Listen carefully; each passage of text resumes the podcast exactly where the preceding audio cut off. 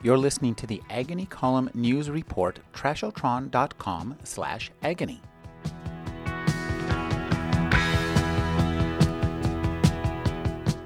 Ian Scholes. I'm writing this ahead of several events, so I have no idea how they'll turn out. First, there's the great Trump debate set to air on Ion Television on December 27th. All I know about Ion Television is it's a great place to find reruns of Criminal Minds. All I know about the Trump debate is that originally he was going to moderate a debate between the vast gaggle of Republican nominees, all of whom have dropped out except for Newt Gingrich and Rick Santorum. If they drop out, maybe Trump will re enter the race and debate himself. The debate is sponsored by Newsmax, a conservative website and magazine.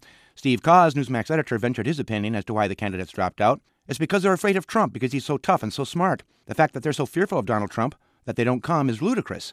How can you be running for president and be afraid of Donald Trump? Well, that's a mighty good question, one that only posterity can answer, if posterity is still paying attention to Donald Trump. The other event is a proposed shutdown of 11 West Coast ports from San Diego to Anchorage on December 12th. This brainstorm was dreamed up by Occupy Oakland and other occupiers, and they are shutting down the ports because, mm, well, gosh, it's a mystery to me. Unions aren't on strike. Truck drivers aren't on strike. People who work in the docks were not asked their opinion, apparently, asked their opinion by the San Francisco Chronicle.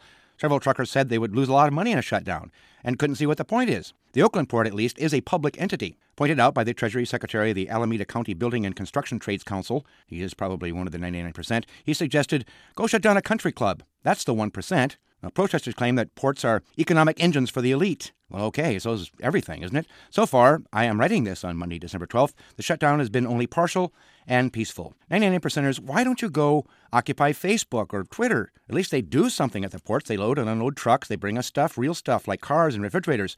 Occupy Facebook and Twitter and insist that they start making stuff too. They're making a gazillion dollars. Least they can do is start making blenders, toasters, or cheap radios. Or share some of that wealth with people like me. Cut me a check, Facebook. I'm not happy. And you too, Donald Trump. If you've got time to waste asking questions of Rick Santorum, you've certainly got money to burn on me. I gotta go.